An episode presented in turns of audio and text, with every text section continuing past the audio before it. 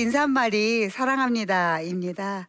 우리 여기 계신 여러분도 함께 사랑합니다로 인사 한번 해보실까요? 자, 옆 사람 눈을 쳐다보시고요. 웃으시면서 사랑합니다 한번 해보실게요. 네. 하나님이 저한테 너 나 사랑하니? 라고 물어보셨어요.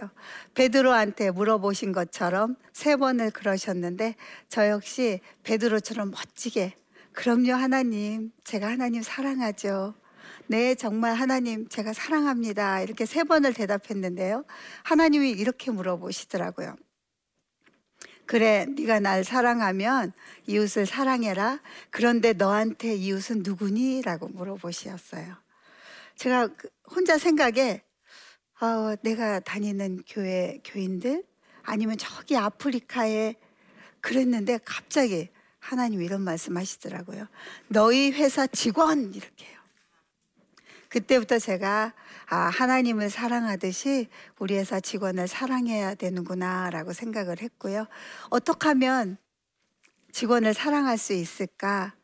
어, 많은 그 회사들이 정말 직원을 사랑하고 직원을 행복하게 한다는 그런 책도 읽어보고 그런 동영상도 보고 또 백년 기업이 일어나가는 그 비결에 직원을 사랑했다, 직원을 잘 섬겼다 이런 이야기들을 듣고 하나하나 따라하기 시작했어요. 어떻게 하면 직원을 행복하게 할 수 있을까? 돈을 많이 준다고 행복할까? 아니면 무엇을 어떻게 하면 행복을 느낄 수 있을까? 돈을 많이 준다고 되는 것 같지도 않고 정말 하나님을 알게 해주면 될 것 같은 생각이 드는 거예요. 그래서 그럴 그때부터 저희의 문화를 바꿔나가기 시작했습니다. 직원들과 함께 찬양대회도 해보고 직원들과 함께 책도 읽어보고 직원들과 함께 자원봉사도 가고 그렇게 하면서 회사의 분위기가 달라졌어요. 저희가 그렇게 웃으면서 일을 하고 사랑 경영을 하면서 6개월째부터는 매출이 올라가기 시작했어요. 만두가 맛있어졌다 그러고 만두가 잘 팔리기 시작했고요. 아, 음식은 만드는 사람이 중요하다.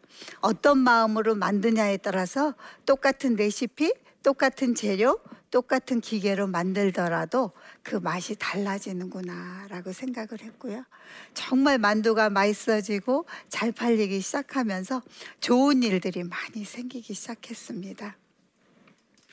저희가 그 지금 20년 됐거든요. 만두를 만들기 시작한 지. 근데 어느 날 어, 정말 어려운 일이 있어서 제가 기도원에 금식 기도를 들어갔어요. 대출이 필요했거든요. 모든 은행에서 대출이 안 나오고 어려운 상황이어서 돈 달라고. 돈 안 주셔서 울고 있잖아요. 돈 주세요 하고 더 많이 크게 엉엉대고 울었는데 하나님이 이런 말씀 하시더라고요. 내가 너한테 뭐 하라 그랬니? 그러시더라고요. 그 무렵에 그 저 아는 분들이 저한테 선물을 하면 꼭 이런 선물을 선물을 하셨어요. 감사하라, 기뻐하라, 기도하라. 하루는 저를 위해서 기도해 주시는 분이 저를 만나기 위해서 찾았는데 제가 어디 가고 없으니까 메모를 적어 놓고 가셨는데 자매님 하나님이 감사하라, 기뻐하라, 기도하라 하시네요. 이렇게 메모를 적어 놓고 가신 거예요. 그래서 기도원에서 만난 그 하나님한테 제가 울면서 그랬죠. 감사하라, 기뻐하라, 기도하라 하셨죠. 그랬더니 하나님이 그래, 그거 해. 이러고 뿅 하고 사라지셨어요. 작전기도 들어간 지 이틀 만에 하나님이 감사하라, 기뻐하라, 기도하라고 하시니까 기도원에 돌아다니면서 웃으면서 다니니까 기도가 잘 안 되더라고요. 막 울면서 기도할 때는 기도를 몇 시간을 할 수 있는데 그래서 주섬주섬 이제 가방을 싸들고 내려와서 정말 매일매일 감사하고 기뻐하고 기도하기 시작했어요. 막 웃으면서 다니니까 주변 분들이 그래요. 대출 나왔어?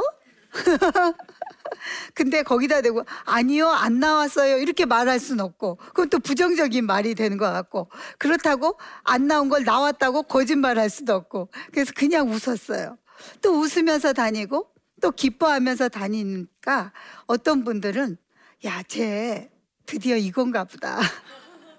그 대출이 안 나와서 저렇게 일을 어려운 일을 당하고 있고 해결이 안 되는데도 저렇게 실실 웃고 다니는 거 보니까 드디어는 이게 됐나 보다. 뭐 별의별 말씀 많이들 하셨어요. 근데 사람들의 말이 중요하지 않고 하나님의 그 명령이 더 중요하다라는 생각을 했고요. 그날은 주일날 하나님이 음, 목사님을 통해서 다윗에 대한 설교를 하셨어요. 다윗이 어, 그 장인어른 사울이 죽이려고 해서 이렇게 도망 다니다가 마지막에는 이제 그 적군의 나라에서 어, 부하들과 살게 됐는데 그 우리나라와 그러니까 다윗의 나라와 살게 된 적군 나라가 전쟁이 붙은 거예요. 그래서 그 적군 나라가 너도 와서 전쟁에 참가를 하라 그래서 부하들하고 어 전쟁에 참여하기 위해서 갔는데 거기서 마저도 어, 다윗을 믿어주지 않고 다시 되돌려 보내요. 그래서 되돌아오는데 이제 3일이 걸린 거예요. 와서 보니까 온 동네가 다 불이 타고 온 가족이 하나도 없는 거예요.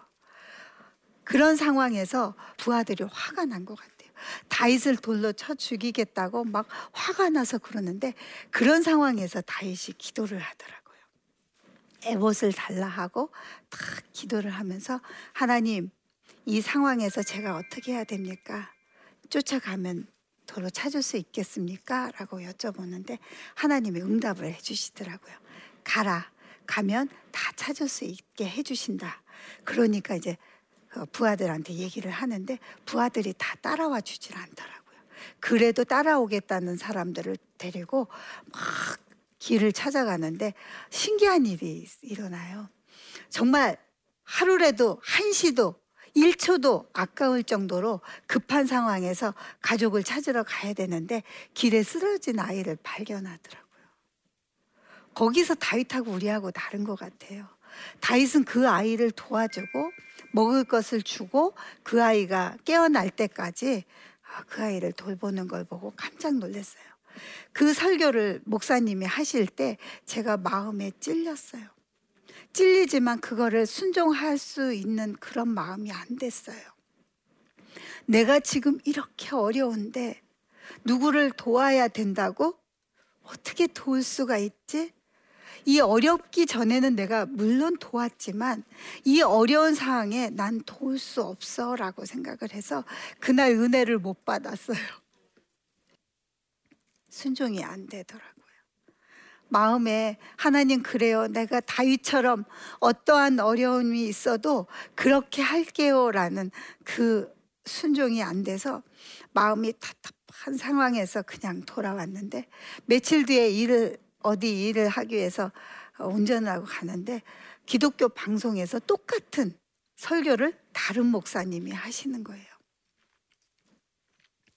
두 번 설교를 하실 때는 하나님이 분명히 저에게 하시는 말씀이 있다. 이걸 순종하라고 하는 것 보다 아, 그러면 어떤 상황에서도 내가 감사하고 기뻐하고 기도해야 되는데 돕는 거는 계속 해야 되는구나. 내가 아무리 어렵고 힘들어도 감사해야 되고 내가 아무리 어렵고 힘들어도 나보다 더 어려운 사람이 나타나면 도와야 되는구나. 그렇게 마음을 먹고 그날 하나님 알겠습니다. 내가 지금 아무리 어려운 상황이어서 힘들어도 돕겠습니다. 대출 이자 내기 바빠서 그동안에 더 왔던 교회들을 하나도 돕지 못하고 있었는데 하나님 그러면 도울게요. 어떻게 하면 도울 수 있을까요? 도울게요. 한번 해볼게요. 이런 마음으로 하나님께 기도를 했는데 며칠 안 있어서 저희 회사 공장장이 돈을 이렇게 갖고 오더라고요. 그래서 이게 무슨 돈이야? 그랬더니 저도 제가 우리 회사가 이렇게 어려운데 하나님 도와주십시오 하고 기도를 했는데 아무래도 우리가 그동안에 여러 군데 돕다가 땅을 산 이후로 1년간 아무도 돕지 않아서 하나님이 역사를 안 하시는 것 같아요. 그래서 사장님은 돈이 없을 것 같고 제가 대출을 받아왔어요. 이러는 거예요. 대출을 받아왔다고 돈을 이렇게 가져왔어요. 그래서 그러면 이 돈을 뭐하게 어떻게 하라고 그랬더니 이걸 가지고 우리가 그동안 도왔던 교회들 어려운 데들 다시 찾아가서 사과하고 헌금하고 아무리 어려워도 다시는 이렇지 이런 일 없게 진짜 열심히 돕겠습니다. 했으면 좋겠습니다. 해갖고 그 돈을 열 군데로 나눠서 한 군데 한 군데 찾아가서 기, 이야기를 했습니다. 한 군데는 저기 시와에 중국인을 아, 선교하는 그런 작은 교회였는데 저희가 김치랑 만두랑 고기랑 헌금이랑 이제 들고 갔어요. 가자마자 돈봉투도 안 내놨는데 막 사모님이 우시는 거예요. 그래서 사모님 왜요? 그랬더니 그때가 김치가 금치였어요. 그래서 김치를 한 달 동안 못 드셨대요. 그래서 엊그저께 아들이 엄마 나 김치 먹고 싶어. 김치 좀 줘. 그런데 거기다 대고 김치가 그렇게 먹고 싶으면 기도해. 기도하면 하나님이 보내주실 거야. 그랬대요. 근데 그날 제가 김치를 들고 갔잖아요. 김치를 보자마자 우시는 거예요. 그런 것 같습니다. 정말 내가 나를 위해서 살면 하나님 역사를 안 하시고 남을 위해서 살면 하나님 역사하시는 것 같습니다. 그래서 하나님이 아무리 어려워도 누가 너를 죽이려고 해도 감사하라 기뻐하라 쉬지 말고 기도하라 하신 것 같습니다. 그렇게 그런 마음으로 매일 감사하면 기뻐하면서 기도를 했는데요. 아무리 그렇게 어, 대출을 위해서 기도를 해도 하나님이 안 들어주셔서 제가 머리를 썼어요. 몇 개월 동안 대출해 주십시오, 대출해 주십시오 해도 안 되니까 제가 명품백을 달라고 기도를 했어요. 은행에 가면 창구의 직원이 이렇게 쳐다봐요. 근데 다른 분이 이렇게 오시면 막 달려 나와서 모시고 들어가서 차를 대접하는 거예요. 그래서 아, 이상하다. 왜 내가 이렇게 은행에 들어가면 사람들이 앉으라 소리도 안 하고 아줌마 왜 왔어? 라는 투로 이렇게 하고 누구는 저렇게 모시고 가서 지점장실로 모시고 가고 차를 대접하고 저렇게 할까. 아무리 생각해도 백인 것 같은 거예요. 그분들이 이렇게 비싼 백을 메고 오니까 그분이 돈이 많다고 생각해서 또 이렇게 하는 것 같고 저는 이렇게 싸구려 백을 메고 가니까 아이 돈 없는 사람 이래서 그런 거 아닌가 싶은 마음이 들어서 제가 백을 달라고 기도를 했어요. 하나님 비싼 백 좀 주세요. 3개월을 3개월을 백을 달라고 기도를 했는데 하나님 진짜 찾아오셨어요. 그래서 미경아 이 세상에서 제일 비싼 백이 뭔지 아니? 그러시더라고요. 근데 그때 사본 적이 있어야지. 프라단가? 아니면 뭐 비싼 백은 영어로 길던데 뭐지 하고 막 고민하고 있는데 갑자기 뱃속에서 하나님 백 그러시는 거예요. 정말 그러고 얼마 안 있어서 신기한 일이 일어났어요. 어떤 할아버지가 찾아오셨어요. 토요일인데 저희 회사 찾아왔더니 아무도 없으니까 저한테 전화를 하셨어요. 만두 사러 왔는데 아무도 없네 이러세요. 그래서 공장 문을 열고 소리를 질러 보세요. 누군가 대답할 거예요. 알았어. 그러고는 그 할아버지가 진짜 공장 문을 열고 누구 없어? 거기 누구 없어? 그랬는데 공장 한 구석에서 기름때 묻은 장갑을 딱 끼고 한 남자가 나오더래요. 그 헌금 가져온 그 공장장이요. 그분은 퇴근도 안 하고 쉬지도 않고 휴가도 안 가고 명절 때도 얼른 명절 세고 와서 공장을 지키는 분이세요. 그분이 와가지고 할아버지 어떻게 오셨어요? 아, 나 만두 사러 왔어. 이런 어디서 오셨어요? 나 저기 서울에서. 어 그러세요? 그러더니 장갑을 벗고 할아버지를 저희 사무실로 모시고 가서 차를 대접하고 여러 가지 만두를 쪄서 대접을 하고 만두를 세 봉지 사러 오셨는데 이것저것 해서 샘플을 바리바리 싸드렸다는 거예요. 이 할아버지가 가서 그 만두를 다 드셔보시고는 도대체 대개 사장은 어떤 사람이요? 어떤 사람이길래 대개 같은 직원이 있어? 대개 사장은 언제 오면 만날 수 있어요? 라고 물어보시더래요. 그래서 저희 그 직원이 할아버지 전화번호를 받고 전화를 드린다고 했는데요. 그분이 계속 매일매일 집에 가서 생각을 하신 거예요. 그러면서 야, 이 만두는 띄어다가 팔면 사업이 될 것 같다. 총판을 해야 되겠다. 이런 마음까지 먹게 되셨고 저를 만나셨어요. 드디어 오셔서는 이런 말씀을 저한테 하시더라고요. 내가 총판을 하고 싶은데 얼마면 되나? 어, 내가 총판 계약금을 걸고라도 에, 총판을 할 테니 말해보시오. 이렇게 말씀하셨어요. 제가 그 무렵에 1년을 은행을 쫓아다녀도 다 대출이 안 됐거든요. 안 되는 이유가 여러 가지예요. 음, 현재 저희 공장 상황이 너무 안 좋다는 거, 매출이 너무 작다는 거, 그리고 저희 통장에 돈이 하나도 없다는 거. 그런데 대출 규모는 너무 많고, 그래서 이래저래한 이유로 어, 적어도 대출을 받고자 하는 그 금액의 10% 이상은 자기 자본이 있어야 어떻게 진행이 가능합니다. 이런 말씀을 하셔서 1년 동안 모든 은행을 다 찾아다녀도 대출이 안 된다 그랬거든요. 그러니까 그 할아버지가 그런 말씀을 하는 순간 제가 이런 마음이 들었어요. 대출 30억을 받으려면 적어도 3억, 많으면 한 6억까지 있어야 되는데 그럼 할아버지한테 총판 계약금을 3억 좀 받아볼까 이런 마음이 들더라고요. 그런데 저희 매출의 총판 계약금 3억은 사기예요. 사기 수준이라고. 제가 아무리 돈이 필요하다라고 하더라도 할아버지한테 3억은 말할 수 없고 또 3억이 있어야 대출이 되고 제가 막 고민과 갈등을 했어요. 그 짧은 시간에 할아버지 앞에 앉혀놓고 그러면서 기도를 했어요. 할아버지가 총판 계약금으로 3억을 주실 수 있도록 그 마음을 움직여 주시라고 막 기도를 하면서 할아버지 앞에 찻잔을 이렇게 내밀었어요. 할아버지 차 드세요. 저도 시간이 필요했어요. 저도 차를 마시고 할아버지 돈이 많으세요? 오, 내가 돈 많지? 그러시는 거예요. 얼마가 됐든 주겠다는 그런 마음으로 돈이 많지? 그러시는데 제가 용기가 나가지고 네, 그러면 할아버지, 할아버지는 돈이 많으셔서 안 되겠네요. 저희 만두는 돈 없는 사람들이 떼어다 팔아서 먹고 살아야 되기 때문에 드릴 수가 없네요. 죄송해요. 하고 공손하게 대접을 하고 보내드렸어요. 그날 밤새도록 입을 때리면서 잠을 잘 수가 없더라고요. 왜 나는 3억을 말을 못할까? 어떻게든지 3억을 말하면 될 텐데. 근데요, 그 할아버지가 그 다음 날에도 찾아오셨고요. 그 다음에도 찾아오셨고요. 열 번을 찾아오셨어요. 열 번을 찾아오시는 동안 저희 회사가 어떤 마음으로 일을 하는지 또 저희 회사가 어떤 비전이 있는지를 다 하셨어요.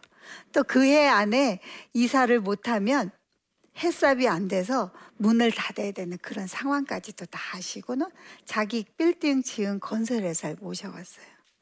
얘 건물 좀 줘줘. 무슨 일이 있으면 내가 책임질 테니 하고 이 할아버님이 그 건설회사한테 보증서 주고 공증까지 서주셨고요. 또 그 건설회사가 정말 그 할아버지 말씀을 믿고 저희 회사 건물을 다 지어줬고요. 보통 반 정도 지면 대출이 나와요. 그런데 제가 컨택한 은행에서 대출이 안 나오니까 그 건설회사가 도대체 왜 대출이 안 나오니까 보통 이 정도 지면 나오는데 그래서 제가 이야기했죠. 저희 회사 통장에 돈이 없어서 그렇습니다. 그랬더니 건설회사에서 돈을 5억을 넣어주셨어요.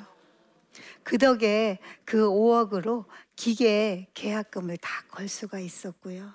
그래도 제가 컨택한 은행에선 그 돈을 안 믿고 대출을 더 까다롭게 심사를 하셔서 결국 안 나왔어요. 그랬더니 건설회사가 본인의 주거래 은행 큰 은행을 모셔와서 대출을 다 해주셔가지고 땅, 건물, 기계 모든 게 다 돼가지고 돈 한 푼 없는 저희가 그큰 공장에 이사를 하게 됐습니다. 이 일을 통해서 제가 깨달은 게 있습니다. 하나님께서 주신 비전은 돈이 없다고 안 되고 돈이 있다고 되는 게 아니다. 하나님이 하신다.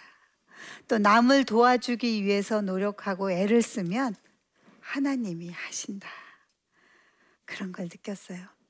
우리 삶 속에 어려움은 여러 번 많이 찾아와요. 그죠?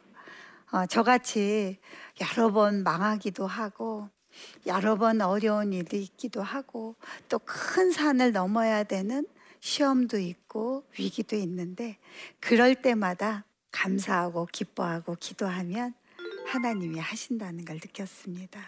정말 우리의 빼기신 하나님을 믿고 하나님께서 설사 우리가 어, 상상할 수 없는 그런 일을 맡기시더라도 또 우리가 이해할 수 없는 그런 일들이 펼쳐지더라도 하나님을 믿고 의지하고 또 순종하면서 또 남을 도와주는 마음으로 일을 한다면 하나님께서 모든 역사를 이루실 줄 믿습니다. 아멘.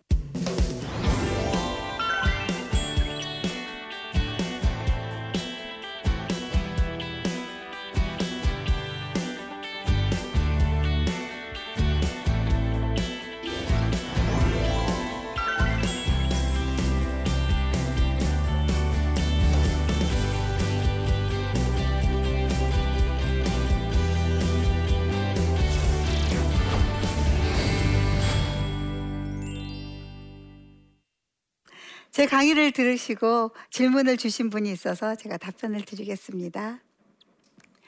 저는 가끔 저의 비전이 제 욕심이나 생각으로 가득한 나만의 비전은 아닌지 의심이 됩니다. 대표님은 자신의 비전이 정말 하나님의 비전이 맞을까 의심해 본 적이 없으신가요? 맞습니다. 저도 제 비전이 너무 큰 거는 아닌가, 욕심은 아닐까, 그렇게 의심, 의심 아닌 의심 해본 적 있습니다. 그런데 그럴 때마다 기도를 하고 이 비전이 나를 위한 것인가, 하나님을 위한 것인가, 또 이 일이 나를 위한 것인가, 사람을 돕는 일이 되는 것인가. 누군가 저한테 비전을 말하라 그러더라고요. 그래서 가볍게 말했어요.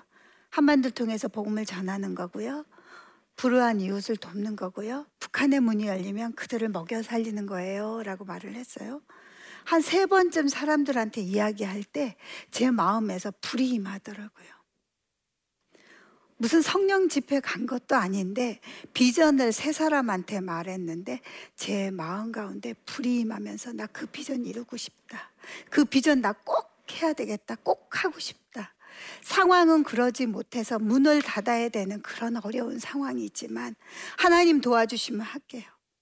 아직 한반도를 통해서 복음이 많이 전해지지 않았습니다. 아직 불우한 이웃도 많이 돕지 못했고요. 정말 북한의 문이 열리면 제가 그들을 먹여 살리고 싶습니다. 하나님 할 수 있게 해주세요. 할 수 있게 해주세요. 그래서 결과적으로 그 비전 때문에 어려움이 있어도 아무리 힘들어도 견뎌낸 것 같아요. 여러분 가운데 그 비전이 정말 하나님이 주신 비전이라면 그 비전을 이룰 수 없는 그런 어려운 상황에서도 그 비전이 이렇게 불같이 일어나요. 그리고 정말 그 비전을 이룰 수 있도록 하나님 도우십니다. 또 한 질문이 있네요. 대학생 아들에게 꿈이 뭐냐고 물으면 없다고 합니다. 꿈도 비전도 없는 청년들이 많은데요. 요즘 청년들을 보면 어떤 생각이 드시나요? 저희 회사도 그런 분들이 많이 오세요. 특히 저희가 요즘에 젊은 친구들이 고등학교 졸업하면 일을 안, 하, 안 해요. 대학을 졸업해도 일을 안 하려고 하고. 그래서 그 친구들을 어떻게 하면 일을 하게 할까 해서 고등학교 3학년 때부터 취업반 있으면 저희가 다 받아요. 한 친구는 이렇게 말을 하더라고요.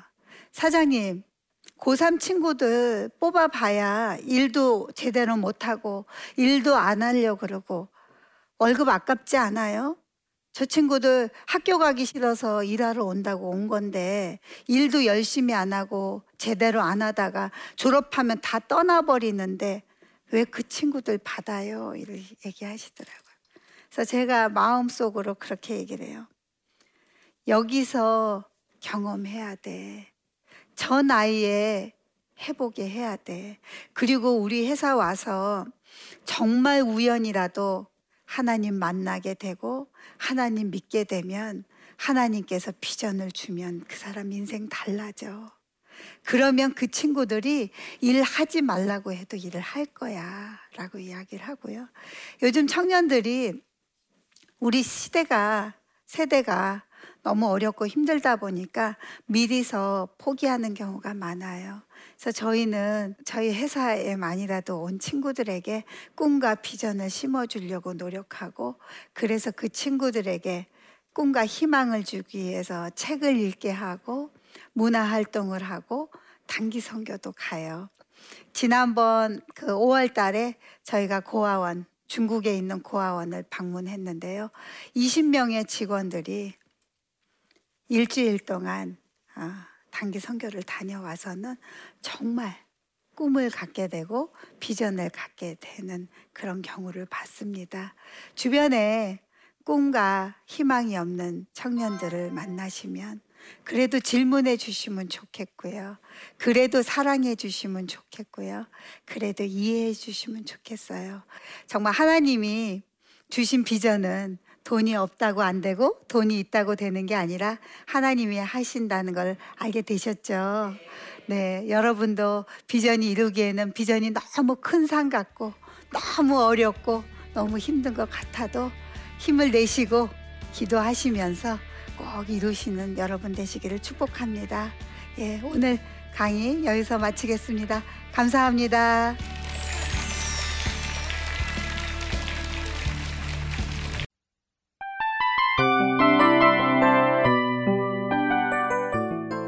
이 프로그램은 청취자 여러분의 소중한 후원으로 제작됩니다.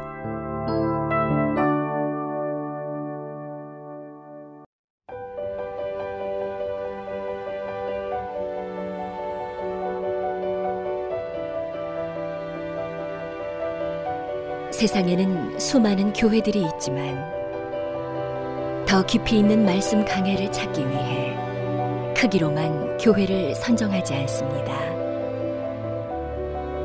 보다 좋은 영적 콘텐츠를 더 많이 나누기 위해 방송비를 받지 않습니다.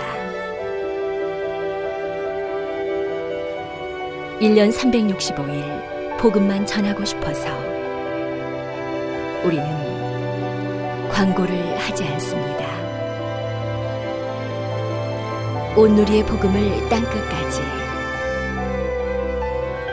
CGN TV와 함께 땅끝 성교사가 되주세요